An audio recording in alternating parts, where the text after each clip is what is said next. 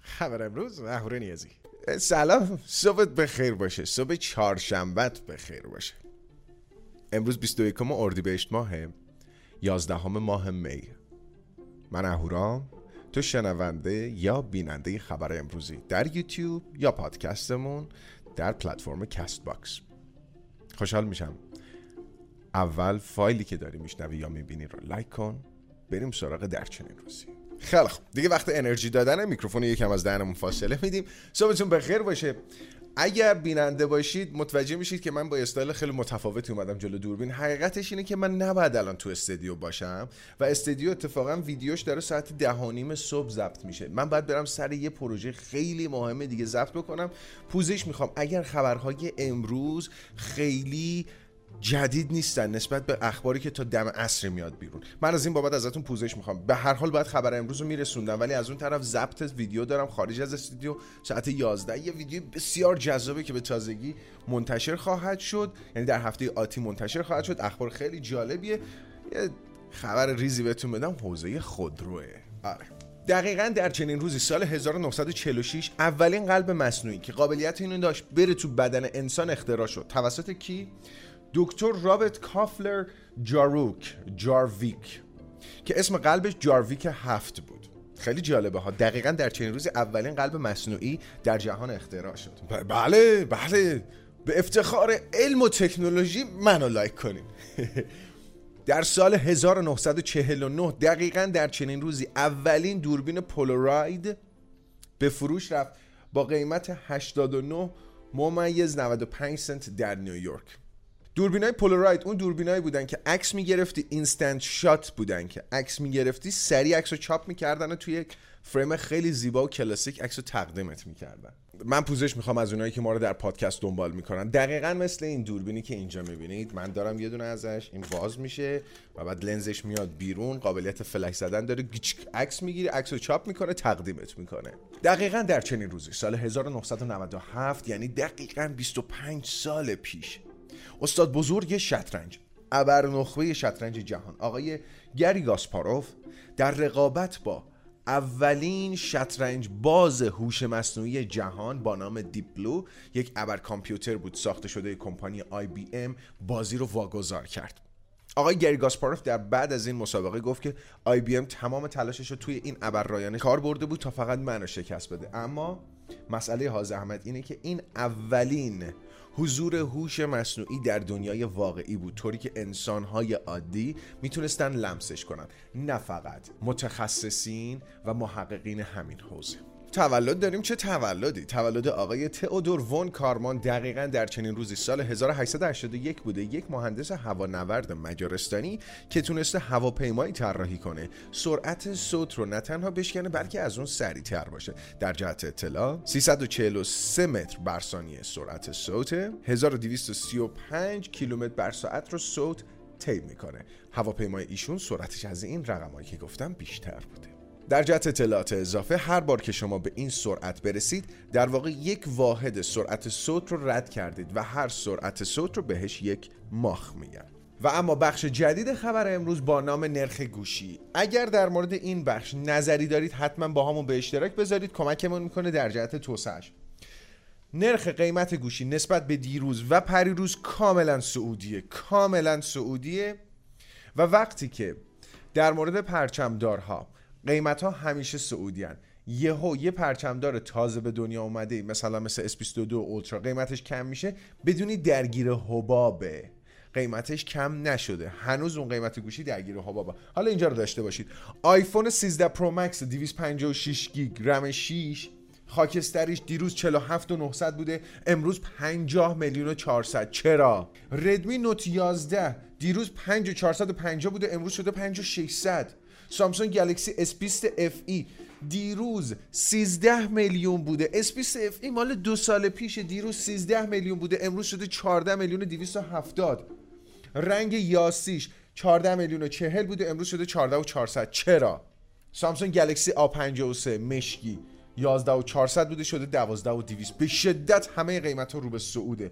نمی‌دونم دلار چرا قیمتش تغییر نمی‌کنه. گوشی ها دارن تغییر می‌کنن. احتمال خیلی زیاد یه قضیه هست سر گمرک و واردات گوشی که هنوز خبرش به دست من نرسیده که واردات کم شده تقاضا بالاست قیمت ها رفته رو به بالا. سامسونگ گلکسی S22 اولترا دیروز خبرش رو رفتیم. قرمز شرابیش 48 میلیون بوده. امروز شده 44 میلیون. تو نشون میده درگیر حبابه. S22 می‌خوایم بخریم فعلا دست نگه داریم آیفون 13 پرو سبز. دیروز 45 و 490 بوده الان شده 46 و 300 دیروز یکی ازم پرسید آقا من گوشی بخرم یا نه؟ حقیقت ماجرا اینه که انقدر قیمت ها الان وحشتناکه. هر روز که میره جلوتر هم داره وحشتناکتر میشه. پیشنهاد میدم بخرین. اما یه موضوعی هست. یهو می‌بینید دوباره می‌خوره تو سرش قیمت میاد پایین. این مشکل ما در ایرانه. پوکو اف 3 از دیروز قیمتش تغییری نکرده و همین. بریم ادامه داستان. ما از تصویر دیجیکالا و قیمتاش استفاده می‌کنیم نه به عنوان تبلیغش بلکه به عنوان یک مرجعی که همه میشناسنش و خیلی هم معتبره. حالا اینه که گرون میفروشه شما می‌تونید تو بخش کامنت ها اعتراض بکنید قیمت رو بیارم پایین. و ویدیوش هم اعضای دیجیکالا خواهند دید. نظر ما رو هم خواهند شنید. اما تو به قسمت پربازدیدترین ها پرچمداران سامسونگ و آیفون وجود داره. S22 اولترا وجود داره آیفون 13 پرو مکس وجود داره. میان رده های جدید سامسونگ هم دیده میشه. به نظر من الان خرید آیفون خیلی منطقی نیست. چون تکلیفش مشخص نیست. گفتن که شهریور قرار دیگه ممنوع بشه. ولی ممکنه ممنوع بشه ممکنه ممنوع نشه. داستان مثلا یه رانتخاری چیزی باشه همینطوری قیمتش بره بالا. یهو بگن نه دیگه اوکی دوباره قیمتش بیاد پایین. اینش مشخص نیست. ولی از اونجایی که آرد اومدن یارانش رو حذف کردن یهو قیمتش کشید بالا احتمالش هست که واقعا هم آیفون هم دیگه ممنوع بشه. قابل پیش بینی نیست این موضوع. ولی داستان S22 اولترا به شدت درگیر حباب قیمتش پایین ترم میاد. میان رده های سامسونگ به نظر من الان بین A53 A73 A33 تو قیمت. و عمل کرد. به نظر من A73 خوبه A53 هم خوبه اتفاقا A33 هم خوبه. من از همشون بیشتر A73 رو دوست دارم. در مورد میان رده های پرطرفدار شیامی مثلا مثل پوکو F3 هم من دوستش دارم ولی در مورد X4 و M4 نظر مثبتی ندارم. بریم سراغ ما بقیه داشتم خبر اومده خبر از گلکسی زد فولد 4 زد فیلیپ 4 زد فولد 4 زد فلیپ 4 اخباری ازشون بیرون اومده. اول با ظرفیت باتریشون شروع می‌کنیم.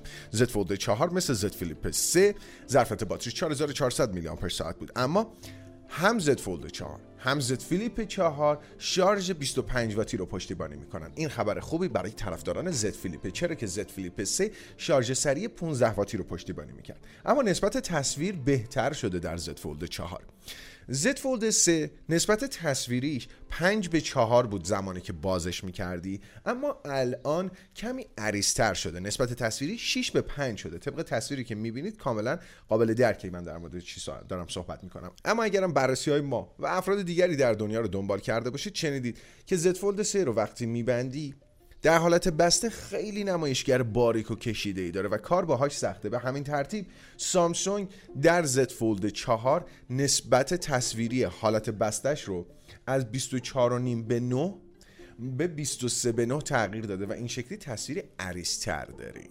از اون طرف قلب تپندش اسنپ دراگون 8 نسل یک پلاس خواهد بود. اینم از پردازندش بریم سراغ خبر بعدی. همه چیز در مورد World Wide Developer Conference. Apple.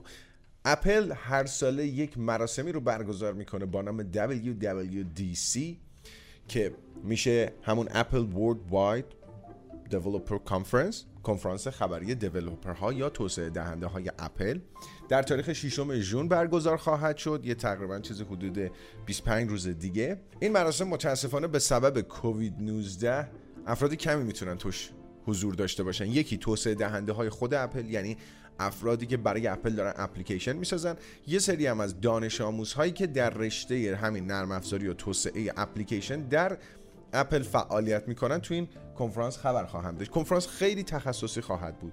بیشتر برای توسعه دهنده هاست و برای عموم اطلاعات جذابی نداره.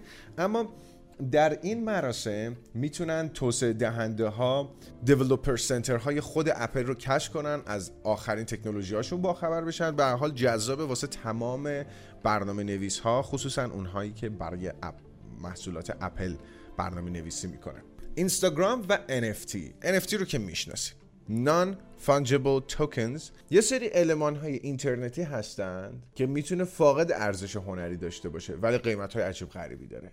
بعد می‌تونه خیلی بی ارزش باشه. بعد می‌تونه خیلی با ارزش باشه. خلاصه اینی که دارندگان NFT طبق صحبت های اخیر زاکربرگ و آقای اد مازوری به زودی می‌تونن برخی از تولید کنندگان محتوا NFT هاشون رو در اینستاگرامشون قرار بدن. بسیار خبر جالبی بود. البته کلا در دنیای تکنولوژی الان خیلی موافق و مخالف روی داستان ارز دیجیتال و NFT وجود داره خصوصا NFT و خصوصا متاورس میگن بیشتر شبیه یک بازیه تا یک جوه یک حبابه تا اینی که واقعیت ارزش ریالی یا ارزش مالی داشته باشه. البته یه چیز دیگه هم باید اضافه بکنیم که ابتدای حضور رمز ارزها هم خیلی راجبش همین صحبت رو می‌کردن که می‌گفتن بابا نریم بیت کوین بخریم. بیت کوین چیه؟ یه علکیه پولتون دارین دور میریزین کلاهبرداری فلان اینا. و الان دیدید که چقدر تاثیر گذارن در دنیا. باج افزار کانتی این بار کشور کاستاریکا رو در شرایط اضطراری ملی قرار داد. اگر در جریان باشید در خبر امروز دیروز در مورد یک باج افزاری صحبت کردیم به نام کانتی که دولت آمریکا اعلام کرده 15 میلیون دلار بهتون میدیم در صورتی که اعضای این تیم رو لو بدید. حالا همین تیم به کشور کاستاریکا حمله کرده که البته نزدیک به یک ماه در زیر حملات سایبری این تیم قرار داره. کاستاریکا کجاست؟ در آمریکای مرکزی. ازشون چی می‌خوان؟ گفتن که اگر به ما 10 میلیون دلار پول دادید حملاتمون رو قطع می‌کنیم. پولمون رو ندید حملات رو گسترده تر می‌کنیم. حالا حملات به کجا بوده؟ تا الان در مدت زمان یک ماه 670 گیگابایت اطلاعات این کشور رو که شامل سامانه دریافت مالیات و ماشین‌آلات مربوط به بنادر و خدمات صادراتشون میشه رو به سرقت بردن. خلاصه اینه که فوق العاده وضعیت جالب و عجیب غریبی پیش اومده برای کشور کاستاریکا. امیدوارم این حملات به ایران نرسه. گناه داریم. بریم سراغ خبر بعدی. شاید هم گناه داریم. بریم سراغ خبر بعدی. درز اطلاعاتی از وان پلاس ایس ریسینگ.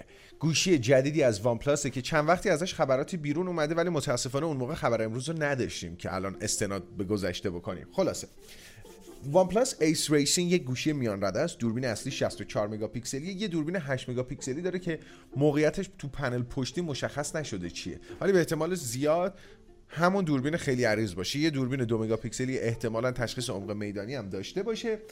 پنل پشتی بافدار بعد وان پلاس ایس ریسینگ نمایشگر 6 و 59 اینچی IPS LCD داره در مورد اینه که 90 هرتزی یا 120 یا 144 هرتزی باشه هیچ خبری نیست. اما دوربین سلفی 16 مگاپیکسلیه. در مورد چیپستش هم شایعاتی هست که از مدیاتک دیمنسیتی 8100 استفاده خواهد کرد. 8 تا 12 گیگابایت حافظه رم داره 256 یا 128 گیگابایت هم حافظه داخلی. ZTE اکسون 40 پرو و 40 اولترا قرار غوغا کنن. اگر کمپانی ZTE رو نمی‌شناسید یه کمپانی چینیه که چندین سال پیش قبل از اینکه هواوی تحریم بشه این بنده خدا فوق العاده داشت خوب عمل می‌کرد. در نطفه خفش کرد دولت آمریکا و سریعا تحریمش کرد واسه همین کسی زیاد نمیشناسش. اما در جریان باشید عقبه خیلی جالبی داره. هر تکنولوژی که دیگر کمپانی‌ها دارن روش کار می‌کنن اول این میاره می‌ذاره رو گوشی سریع هم ارزش می‌کنه. حالا اینی که چقدر کارآمد باشه خیلی حاضر اهمیت نیست. ولی همیشه تکنولوژی خیلی جدیدی رو می‌ذاره تو گوشیش مثلا under display fingerprint مثلا under display camera حالا در مورد دوربین سلفی زیر نمایشگر طبق چیزی که در عکس می‌بینین این گوشی یه دونه زیر نمایشگرش دوربین سلفی داره. ما توی گلکسی زد فلیپ 3 همین تکنولوژی رو دیدیم که سامسونگ به کار برده بود ولی به معنای واقعی بد بود. دوربین 4 مگاپیکسل بود بعدش فوق العاده کیفیت عکس بد بود. بعد جایی که دوربین قرار داشت اصلا چگالی پیکسل نمایشگر خیلی کم شده بود. خلاصه که همه چی بد بود شلم شولبا بود. حالا انقدر که اینا این دوربین رو خوب درست کردن و به تکنولوژی خوبی رسوندن این قابلیت رو در نسخه اولتراشون قرار دادن. یعنی ZTE اکسون 40 اولترا دوربین سلفی زیر نمایشگر داره چه نمایشگری؟ نمایشگر 6 و 8 اینچی 120 هرتزی فول اچ دی که بیشینه روشنایی 1500 نیت داره. نمایشگرش 10 بیتیه و فضای رنگی DCI P3 رو 100 درصد پوشش میده. یه نمایشگر فوق العاده حرفه‌ای. اما امکانات ZTE 40 اولترا چیا هستن؟ یه دوربین 64 مگاپیکسلی اصلی داره که سنسور IMX 787 سونی رو داره یه سنسور فوق العاده کارآمد. همین سنسور توی دوربین ultra wide ش به کار رفته. دوربین ultra wide 16 مگاپیکسلی با قابلیت فوکوس خودکار که به شما قابلیت عکاسی ماکرو رو میده تا فاصله 4 سانتی متری. بعد از اون طرف دوربین تلم داره اما قابلیت فیلم برداری 8K داره در هر سه دوربین. دوربین اصلی 64 مگاپیکسلی دوربین 16 مگاپیکسلی اولترا واید در مورد دوربین تلفوتوش نگفتن چند مگاپیکسلیه. اما از اون طرف ZTE اکسون 40 اولترا با حافظه رم 8 12 و 16 عرضه میشه با حافظه داخلی 128 256 512 و یک ترابایت. خیلی جذابه. خب طبیعتا پورتش هم type C هست. سرعت شارژ چقدره؟ 80 وات. البته امکانات دوربین به اینجا ختم نمیشه. یه دونه سنسور 3D TOF داره یه دونه سنسور flicker که من احساس می‌کنم کمک می‌کنه تصاویرتون flick نزنن. flick چیه؟ flick زمانی اتفاق میفته در یک سری از لامپ های معمولی یا نمایشگرهای قدیمی زمانی که shutter speed فیلم برداری با میزان هرتز نمایشگر یا منبع نوری برابری نداشته باشه. مثلا نمایشگر 60 هرتزی سرعت شاتر اسپید فیلم برداری هم باید رو یک شستم ثانیه باشه. این از این خیلی خب خبرهای اصلی تموم شد. می‌رسیم به سراغ خورده اخبار. خیلی امتدادشون کمه. بالاخره سرانجام در پایان. بعد از مدت ها انتظار چی شده؟ تریلر جدید آواتار بعدی اومده. البته بنده خودم آواتار رو ندیدم. یه واقعیتی باید بگم. من کلا فیلم های خیلی علمی تخیلی رو دوست ندارم. ولی به هر حال بعد از گذشت 13 سال از اولین نسخه آواتار که جهانیان پیو مغزشون ترکید و هنوز که هنوز هم درگیرشن و هنوز هم که هنوز فیلم ترندیه تریلر نسخه بعدیش اومده. جلوه ویژه این فیلم فوق العاده بوده. اگر عاشق فیلم های علمی تخیلی هستین و عاشق فیلم های هستید با جلوه ویژه بسیار خیره کننده برید این فیلم رو ببینید. ببین 13 سال پیش چی ساختن.